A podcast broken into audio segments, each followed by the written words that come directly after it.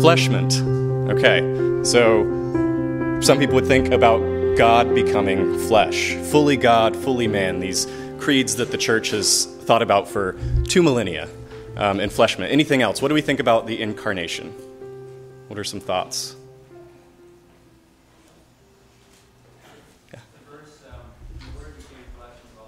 The Word became flesh and dwelt among us. So, yeah, similar theme. Um. Joy and rejoicing. And oftentimes people sing hymns like Joyful, Joyful, We Adore You, especially around like Christmas time. A lot of people think of the incarnation, they think of the nativity. Um, this isn't going to be a Christmas sermon, by the way. Um, they think of the nativity. So they think about enfleshment, they think about the nativity, and then, in practical terms, we think about Jesus walking around in Palestine 2,000 years ago, doing miracles, teaching his disciples, and establishing his kingdom on earth as it is in heaven. So, there's actually, all of those are fine, all of those are valid, but there's actually a few problems if you were to focus on just one of those to the exclusion of others, and there's one that we haven't even hit yet. So, just focusing on Jesus at Bethlehem and the infancy narrative and Mary and the manger and the stable and all of that stuff, and this is from my background, that becomes your experience of Christ. Like, that's the most important episode that you spend your whole year preparing for. And when we think about Christ, we think about baby Jesus in the manger and joy to the world, and all of that is well and good. But if we read the Gospels, all of those infancy narratives and accounts are supposed to be a framing and like setting the stage for something exciting to happen. They're saying this is an important person that has come into the world. We're going to set the stage with these lineages, we're going to set the stage, these miracles and angels rejoicing, so that we can hear him speak. What is this man going to do? And so, if we were to focus on just the infancy and just the nativity, we would miss out on Jesus himself and what he wants to say. Does anyone know the first words that Jesus says in the Gospel of Matthew? You don't have to. Thanks, Brother Dan. Yeah, repent, for the kingdom of heaven is at hand. And so, if we were to just focus on the infancy narrative, we start to miss out on, on his messages, and it's his words that have truth and life, according to Peter. But I'm actually not going to talk about that too much. What I want to look at tonight is the incarnation according to Paul. So, looking through Paul, and again, this may seem a bit abstract, but it's going to get us to a very, I think, exciting place by the end of this, and a very meaningful place and an encouraging place. So, the incarnation according to Paul. And so, if you want to turn to this to your, in your Bibles, we're going to be spending a lot of time in Galatians 4. That's going to be where we spend most of, most of our time. So, Paul is an interesting, interesting person. He's some of our earliest letters in the Bible are Paul's. He's our most, he's, he's written the most out of any of the church writers in the scriptures. He's the greatest church planter in history, and he's got an interesting window because when he talks about the incarnation, he almost never, actually, never mentions Mary by name, never mentions the Nativity, never mentions any of those things that we're used to thinking about with the Word becoming flesh and dwelling among us. He never mentions any of it, but he is emphatic about the incarnation as that being the key to our faith. So, what do I mean by all that? Um, we're going to walk through this step by step again. The first part, it's it might seem a bit abstract, but the last part is going to be critical. Um, so, let's turn to Galatians chapter 4. Okay. And it might be, yeah. So, the context of Galatians is that Paul is writing this to a, a network of churches in this area of the world in Galatia, and he has all the Galatians have begun in faith and they've been established as churches and they're growing. And then all of a sudden, a lot of false teachers are coming and saying a bunch of different things, specifically about circumcision, about keeping the Jewish laws, about, um, about the Mosaic covenant, and saying if you're going to be a true Christian, you have to do these things. You have to keep circumcision, you have to keep the Sabbath, all of that. all of that stuff. Um, and Paul is furious, actually furious at one point, but he's at the very least concerned about, about these, these brothers and these sisters being exposed to this teaching and what this is going to do in their faith. They've started in their faith, but are they going to continue? And that's the um, context for Galatians, the entirety of the book, but where we're going to be starting in this chapter. Okay. So, I'm just going to start reading in Galatians 4, verse 1. We're going to go 1 through 7 to begin with. And this is jumping in in the middle of the book. So, he said, actually, let's start in verse 3. He says, In the same way, we also, when we were children, were enslaved to the elementary principles of the world. But when the fullness of time had come, God sent forth his Son, born of a woman, born under the law, to redeem those who were under the law, so that we might receive adoption as sons. And because you are sons, God has sent the Spirit of His Son into our hearts, crying, Abba, Father. So you are no longer a slave, but a son. And if a son, then an heir through God. So I want to stop right there. This is actually the only reference to Mary we get in all of Paul. In the entirety of every epistle that Paul writes, this is the only reference to Mary that we get. In the fullness of time, when the fullness of time had come, God sent forth his son, born of a woman. That's it. It's the only reference to Mary that we get, so we'll just note that. And it's in the context of us receiving adoption as sons and daughters of God. So, we'll bracket that, and we'll move on. Turn with me to verse 12. Verse 12. And this is going to be verse 12 through 19. Brothers, I entreat you, become as I am, for I also have become as you are. You did me no wrong. You know it was because of a bodily ailment that I preached the gospel to you at first. And though my condition was a trial to you, you did not scorn or despise me, but received me as an angel of God, as Christ Jesus. What then has become of your blessedness? For I testify to you that if possible, I would have gouged out your eyes or my own eyes, depending on the translation. And, oh, you would have gouged out your own eyes and given them to me. Have I then become your enemy by telling you the truth? They make much of you, but for no good purpose. They want to shut you out, that you may make much of them. It is always good to be made much of for a good purpose, and not only when I am present with you, my little children, for whom I am again in the anguish of childbirth until Christ is formed in you. Okay, so I'm hoping that caught your ear, that last verse. Um, we see that Paul is in the anguish of childbirth. So we've only mentioned Mary once. Um, we, we said born of a woman. Also, if we want to if we want to think about how is it that Mary conceived Christ? And I, it's kind of a, a weird question. But what was the process? An angel preached good news to Mary, and Mary received that good news in faith, said, May it be done. And she conceives Christ in her.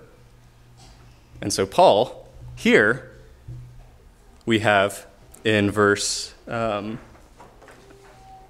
14, he's saying, Galatians have already heard the good news from Paul, and he even goes on to emphasize that, sorry, received me as an angel of God, as Christ Jesus. And so we're si- at least some similarities. So, so at least walk with me through these similarities.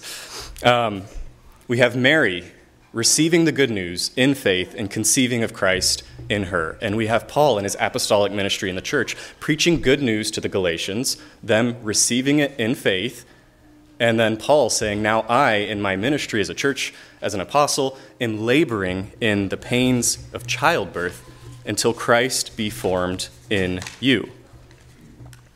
So it's very interesting because Paul never talks about the birth of Christ except what we just mentioned born, in the fullness of time, God sent his son born of a woman.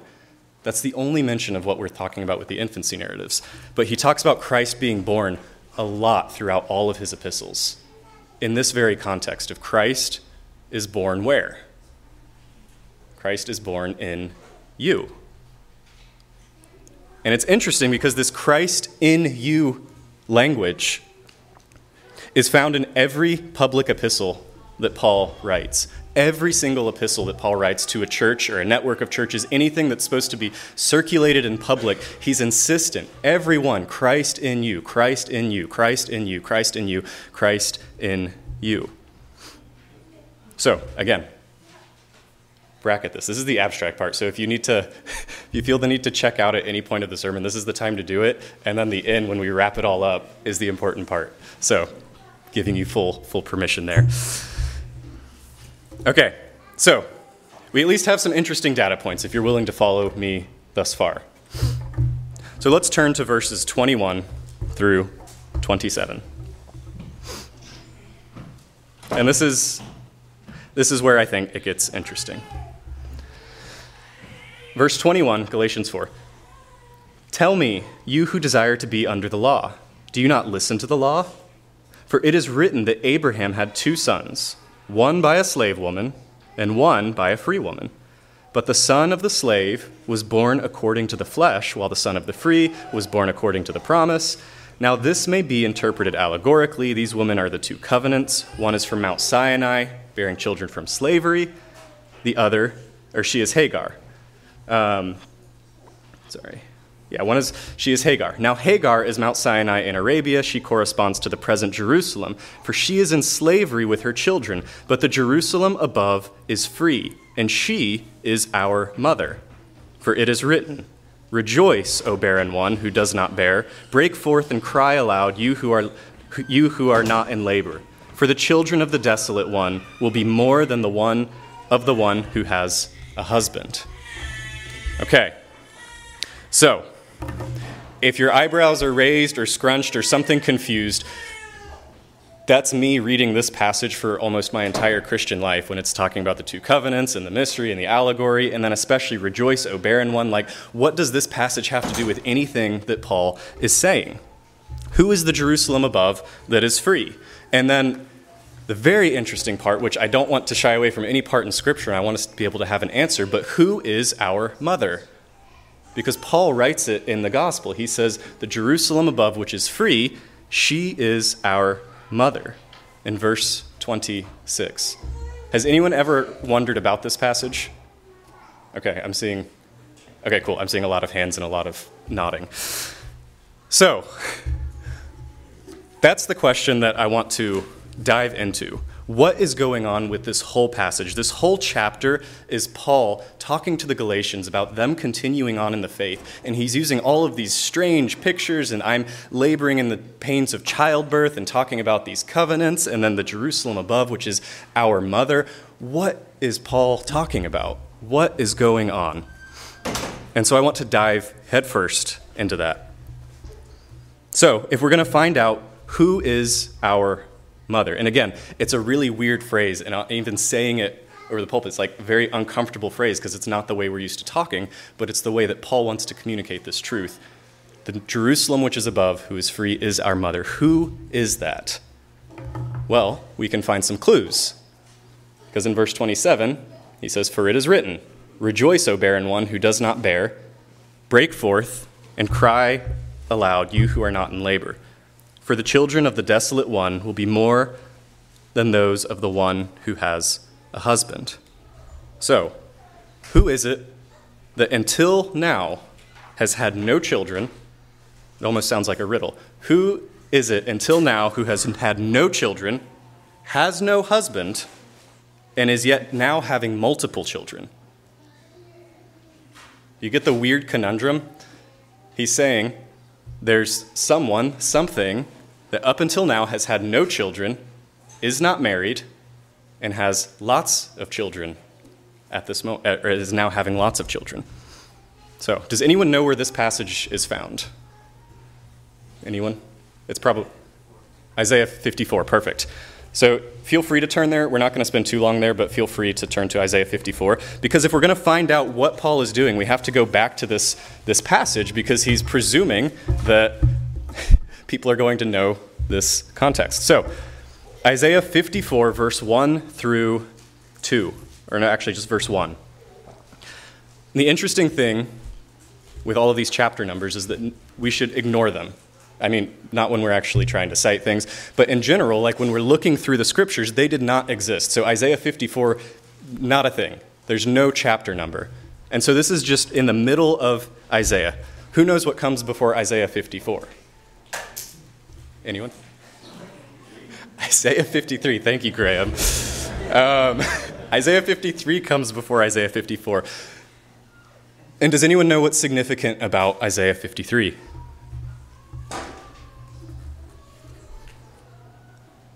It's one of the most quoted passages in all of Scripture. It's one of the foundations, especially for Protestants, evangelicals, for a lot of just the Western tradition, and actually most church history.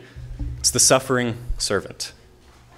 And so I want to read through a section of Isaiah 53 and move right into Isaiah 54 as if that chapter number doesn't exist because it's the same thought. It's not like there's Isaiah 53 here, okay, cool, we just read about the suffering servant, period. Okay, moving on to Isaiah 54, new thought. No, that's not what's happening. So I want to read it as it was originally written. Um, this is where we get that he was oppressed, he was afflicted, yet he opened not his mouth. Like a lamb that is led to the slaughter, and like a sheep that is before its shearers is silent, so he opened not his mouth. This beautiful passage about Christ suffering for his people taking on their sins. So I want to just read through um, from verse 10 of Isaiah 53. Let's start in verse 10. And again, these are some of the most poignant words in Scripture and some of the most beautiful and some of the most cited. It says, Yet it was the will of the Lord to crush him, he has put him to grief. When his soul makes an offering for guilt, he shall see his offspring, he shall prolong his days. The will of the Lord shall prosper in his hand. Out of the anguish of his soul, he shall see and be satisfied. By his knowledge shall the righteous one, my servant, make many to be accounted righteous, and he shall bear their iniquities. Therefore, I will divide him a portion with the many, and he shall divide the spoil with the strong, because he has poured out his soul to death and was numbered with the transgressors. Yet he bore the sins of many and makes intercession for the transgressors. Sing, O barren one, who did not bear. Break forth into singing and cry aloud, you who have not been in labor, for the children of the desolate one will be more than the children of her who is married, says the Lord this beautiful picture. And so now the question, we can focus the question a bit more of what is going on. The context is Christ's death. Christ's death on the cross as the suffering servant, bearing our iniquities. And so we move from death to birth within the same breath. And so what, what comes to mind? Let's, let's ask it this way who has children through Christ's death? The death of Christ on the cross leads directly to this birthing from the barren woman. And so, what about Christ's death is associated with birth? What about Christ's death is associated with birth? Does anyone have any thoughts?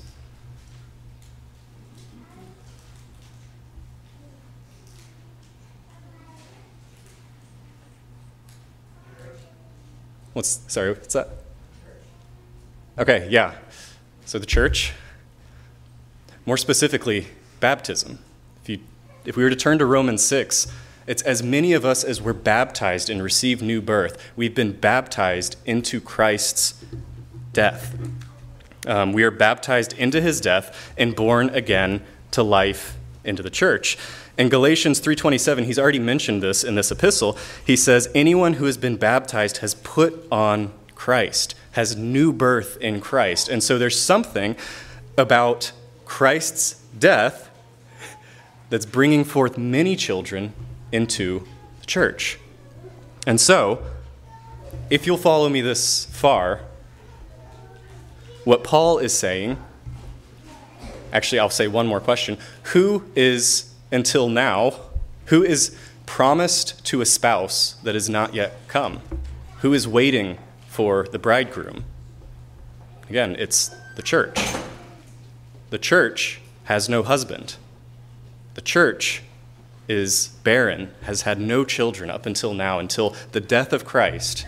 And now, for the first time, the church, who's still waiting for her husband, is having many, many, many, many children through the death of Christ.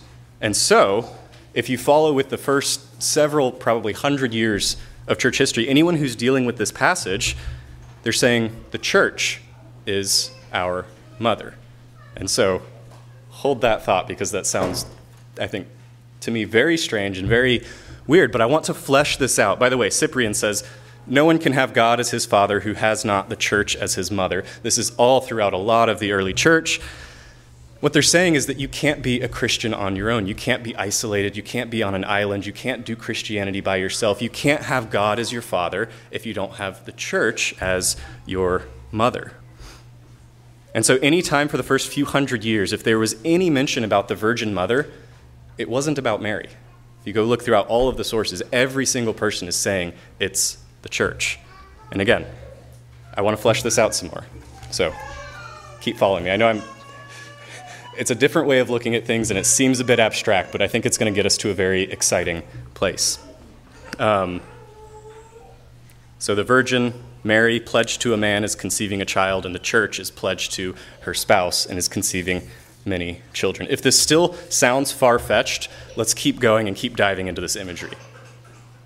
So, we've already seen Paul in his apostolic role, lab- in his church function, laboring over the Galatians, laboring in the pains of childbirth in his church role. Um, so, after you give birth to children, what do you do? What's one of the first things you do to you? You're in Bartlett Street. um, you nurse them. Um, I'm blessed to have two children, and it wasn't the case for the second because of some complications, but with Abraham, the very first thing you do, Abraham comes, there's these pains that Paul is talking about, the pains of childbirth, until finally the joy of a child comes into the world, and then the very first thing you do is nurse them. You give them life, you give them sustenance. So, Paul in 1 Thessalonians 2 7 writes this But we prove to be gentle among you, as a nursing mother tenderly cares for her own children. In the same way, we have a fond affection for you, and we're delighted to share with you not only the gospel of God, but also our own lives, because you become very dear to us. So, Paul's in a different epistle saying, I'm the nursing mother.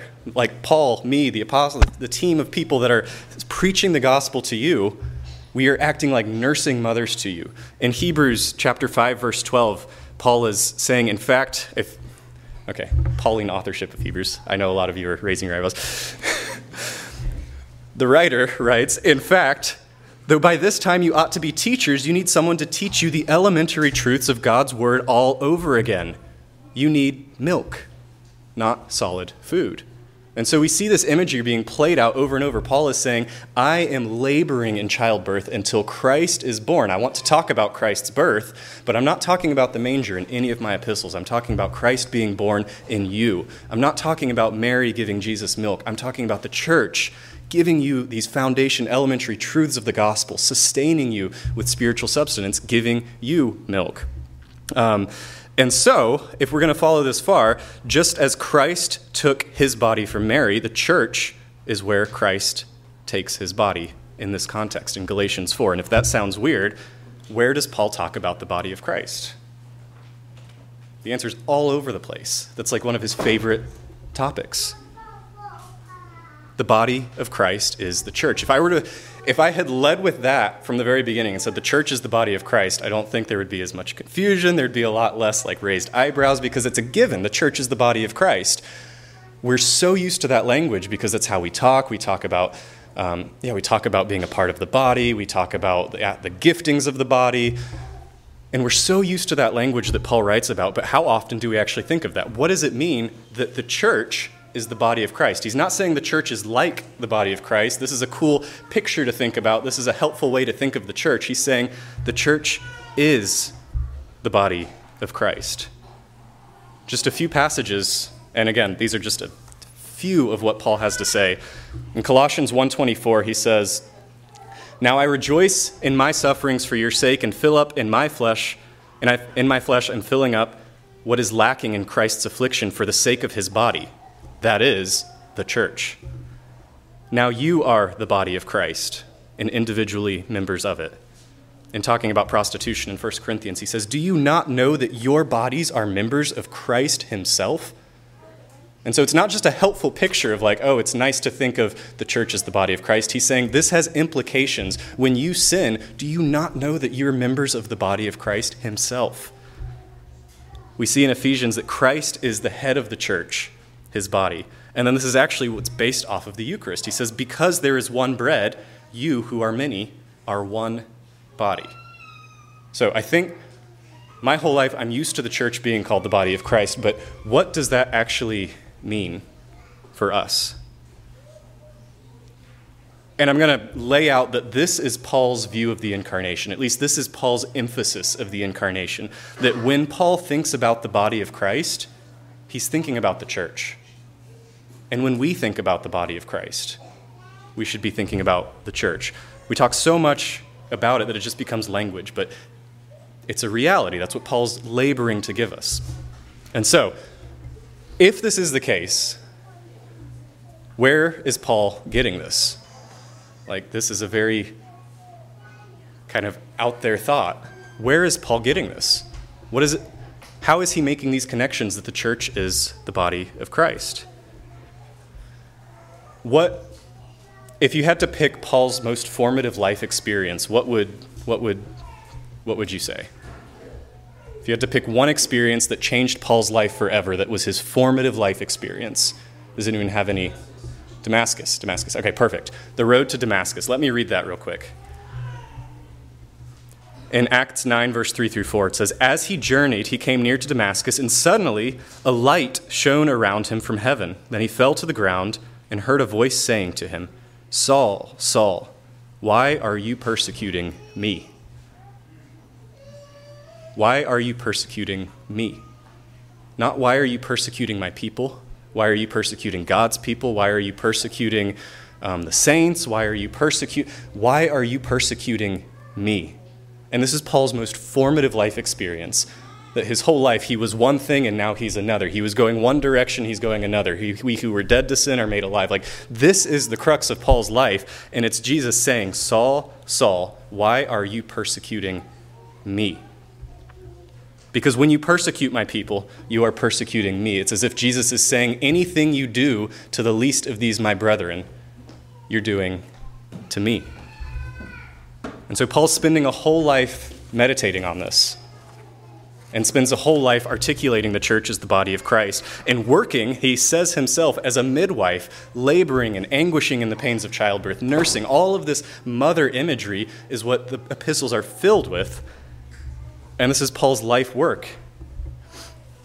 And I'm not saying that any of this negates like the incarnation, Jesus walking around 2,000 years ago. All of that's a given. Um, so, where else is he getting this? Well, if we look in the Gospels, if we look in Luke, the road to Emmaus, what's happening on the road to Emmaus? It's a really weird episode. I'll read, um, I don't have the chapter number. It's near the end, if not the end. Um, it says, As they approached the village to which they were going, this is after the death, after the resurrection, these two disciples that don't recognize Jesus, and they're talking, and Jesus is explaining the gospel to them. It says, As they approached the village to which they were going, Jesus continued on as if he were going farther. But they urged him strongly, Stay with us, for it is nearly evening. The day is almost over. So he went in to stay with them. When he was at the table with them, he broke, he took bread, gave thanks, broke it, and began to give it to them. Then their eyes were opened, and they recognized him, and he disappeared from their sight. They asked each other, Were not our hearts burning within us while he talked with us on the road and opened the scriptures to us? Like, what is going on? This is another of those weird passages. Like, why is Jesus post resurrection just like disappearing? It's like, what's the purpose of this? And The Gospel of John said there were like millions of things that he could have included. He could have filled the whole world with books about Christ, but he only chose specific things. And it's the same with the Gospel writers. They're choosing specific things to tell us, they're choosing specific instances to tell us certain things. And so, sorry. We have to ask why is this episode included and why is it included the way that it is? What's going on that Jesus is disappearing? And when, when does dis- Jesus disappear in this episode? After they've broken bread. As soon as he breaks the bread, he disappears. Like, why, why would that be the case? Well, the disciples are realizing that, oh, wait, me and you, at the breaking of the bread, we're his body. We are the body of Christ. And again, if that's a bit too out there for you, then we can just go back to Jesus' own words with the parable of the sheep and the goats. Like, when did we ever give you food? When did we ever give you drink? When did we ever take care of you or see you in prison or take care of you or in sick? He said, Anything you do to the least of these, my brethren, you do unto me. And so Paul's just not getting this like by himself. Obviously, he's inspired by the Holy Spirit, but this is based in Jesus' own words, and this is based in the gospel that the church is the body of Christ, and anything that we do to the least of these, our brethren, we're doing to Christ. So, this is the point where I'm asking you to turn back on. This is the, oops, the more important, um, the wrap up section of like, what, what does all this mean, and why is this important, and why should I care about any of this? Like, it's nice to have a talking point about who is our mother. That's an interesting point. What does all of this mean, and why does Paul feel compelled to write this? 1 John 4:20 says that whoever claims to love God yet hates a brother or sister is a liar. Well, I just stop there.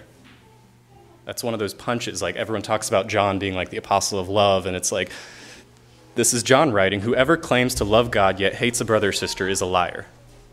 Why does he say that?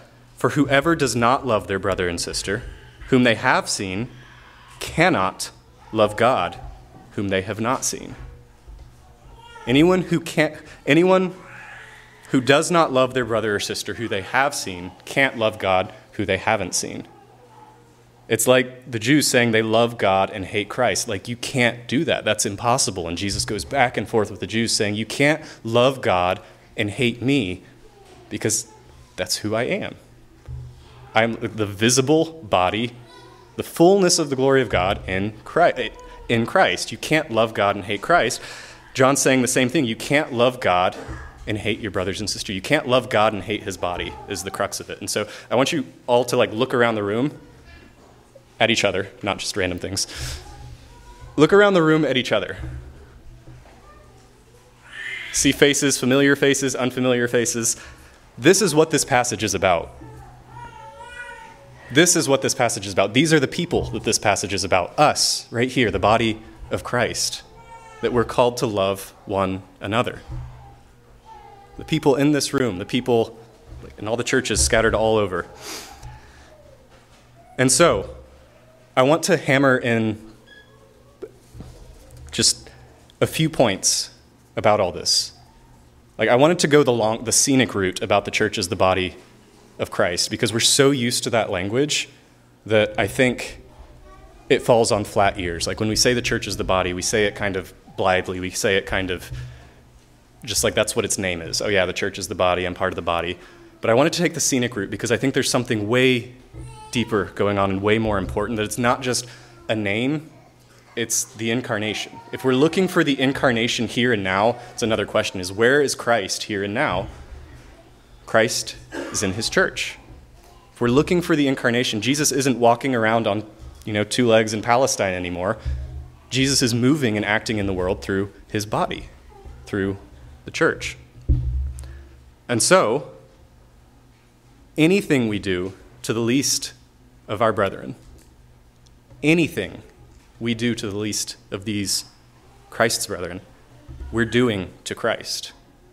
And I want to hammer that point home because it changed the way I view pretty much everything. It changes the way, obviously, you view church life, but it, it, changes the way you view like life planning. It changes the way you view everything. if the way that I'm interacting with my brothers and sisters is not just, you know, Christ looks at it and either approves or disapproves, but it's the way that I'm interacting with Christ. That's incredibly, incredibly important. And it's a beautiful, beautiful promise. Because all of our, all of the things that make up life, like the mundane things that we do over and over and over and over again, and sometimes it's a bit difficult. Maybe it's opening up a house for hosting after a long week that you weren't expecting for, but there's a church situation that needs your attention, or there's a visitor from another church. You open up your house for hosting, and maybe you're, you're used to doing that. And it gets tiring because you have sick kids, and the house is a mess, and it's this anything you do to the least of these, your brethren, you're doing to Christ. Maybe it's helping with a move there's a lot of moving around in Boston. I've been here for four years. There's a lot of, like, within Boston, people like move from place to like apartment to apartment. And there's a lot of people helping move. And it's not just nice things that we do one for another. Anything we do to the least of these, our brethren, we're doing unto Christ. Toiling over a meal for someone who's just had a baby or someone who's sick when you're already behind on everything and you're laboring over this meal and oh like the this is burning and everything's falling apart baby's crying anything we do to the least of these our brethren we're doing to christ it's as if jesus himself were lying sick what would we do? We would all flock to him. We would all minister to him. We would wait on his every whim. We would do everything we could to minister to our Lord. And he's giving us that opportunity to do live right now. We don't have to wait for the eschaton to serve Christ. We can do it right now. When you see your brother or sister sick, you know that they've been having a hard week. When you go visit them, when you send them an encouraging message, even these tiny things are the things you're doing for Christ. And he says, it, like a cup of cold water, and you receive a prophet's reward, like these beautiful promises that Christ gives to us. Our small deeds, one to another, are not small in Christ's eyes. I'd preached a long time ago about humanity having a vision problem. Like, even Christians, um, I think we might be able to go and listen to that message, but there's this idea that we can't see clearly, even yet, that Paul is praying that the eyes of our heart would be enlightened, that we could see things more and more clearly. If only we could see what our actions were, if only we could see what these small acts of love one to another were, that they're not small in Christ's eyes. And again, this isn't, I don't want to say just feel good, but it also has evangelistic implications. Like, what do, how does Jesus say that they're going to know that we're his disciples? It's by the love that we have one for another. So it's this beautiful promise that we get to interact with Christ on a daily basis in the way that we're interacting with our brothers and with our sisters, even in the tiniest things when we're making sacrifices. It's also a warning. In the parable of the sheep and the goats, it's split into two halves. When you visited, when you gave water, when you gave clothes, when you gave food, when you helped these people out, anything you did to the least of these, my brethren. But then he turns to those on his left. And he says, When you didn't do these things, you didn't do them to me. And so it's this beautiful reality that I hope should inspire us to good works and to excitement one for another and this love that is just blossoming and overflowing one for another as if for Christ Himself. But the opposite is true. When we're holding bitterness, when we bite and devour, when we misrepresent, when we turn away, all of these things are done to Christ Himself. When we harbor frustration, anger, bitterness, these are the things that we're doing to Christ himself. And so I want to take the scenic route of the church is not like the body of Christ. The church is the body of Christ, if we're going to follow the scriptures. And the excitement that that should breed, and also the sobriety that that should engender. All of our small acts and our acts of love and our acts of consideration, and also all of our um, missteps, all of our frustrations, all of our rivalries, all of these things are within the body of Christ. So, it's also I think, exciting because, just practically speaking, if you're going into a given week or a season of life, and I'm hoping that all of us are excited to serve Christ, and oftentimes that can feel kind of abstract. Like, what does it mean to serve Christ? Like, what amazing thing should I do? Potentially, like, sail off to some far lands and preach the gospel, and I want to serve Christ. And like, yes, if, if you can, if God's calling you, yes, do that. But it can look a lot smaller in the meantime, even on a given day or a given week. How can I serve Christ? Well, go tend to his body.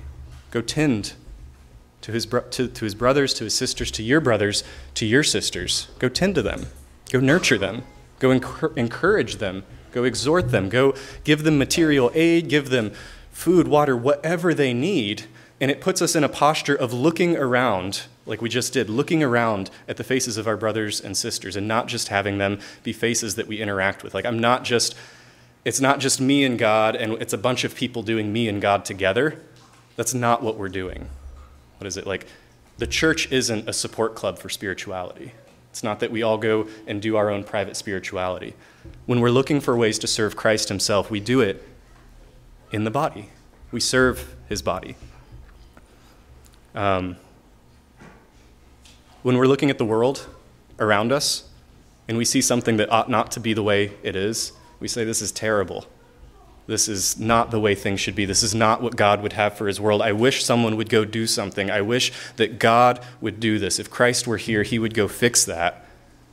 All of the sudden, that flips it right around and says, okay, well, where is Christ's body? If I'm seeing something wrong in the world around me, it falls to me. It falls to you. It falls to us. It falls to Christ's body to minister to the world. And then finally, one of my favorite passages is 2 Corinthians 3:18. And it says, "But we all, with unveiled faces, looking as in a mirror at the glory of the Lord, are being transformed into the same image, from glory to glory, just as from the Lord and the Spirit."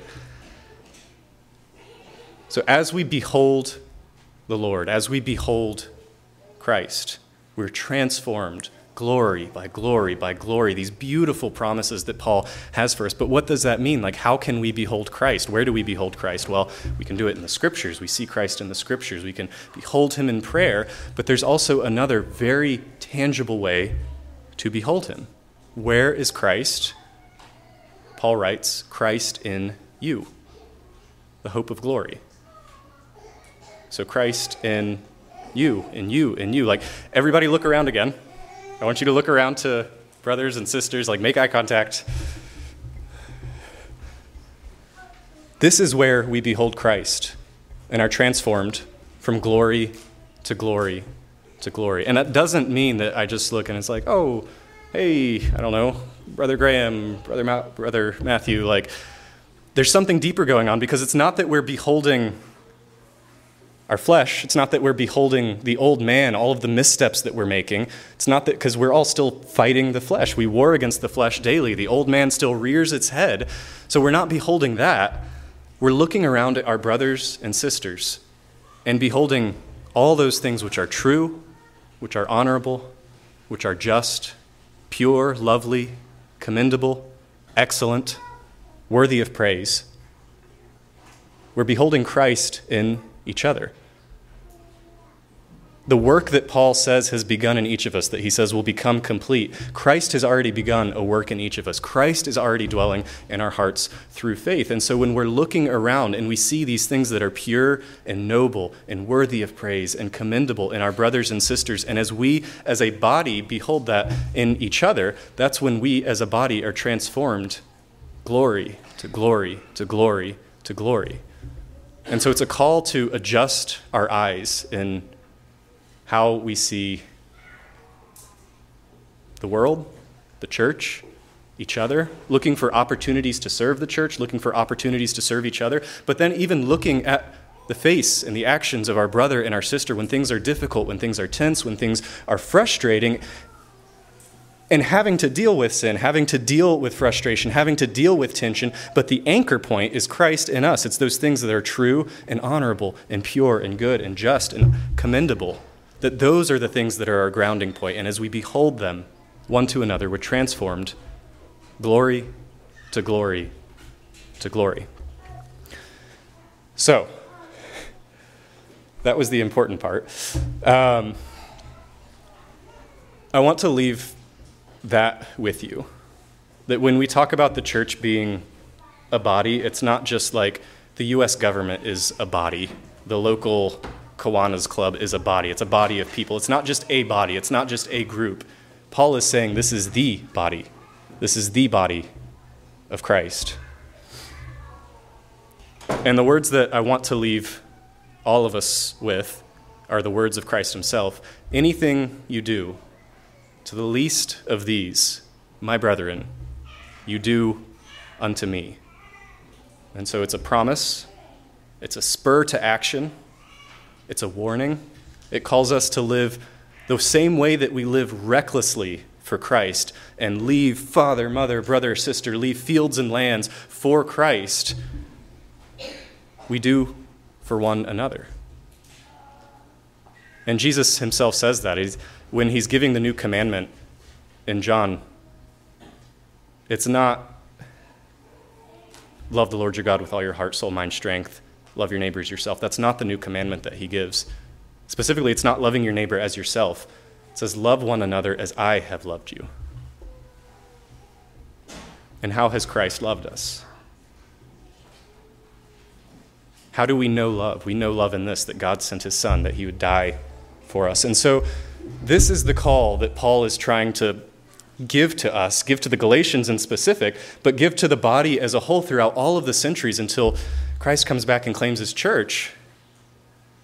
That anything we do to the least of these, our brethren, we do this in the recklessness and zeal with which we serve Christ ought to be the recklessness and the zeal which we serve each other, the sobriety and the fear with which we approach Christ's words and not wanting to transgress and not wanting to mar the image of Christ is the same sobriety and the fear that we interact with each other, that in no way, shape, or form let me ever mar the image of Christ in my brother and my sister.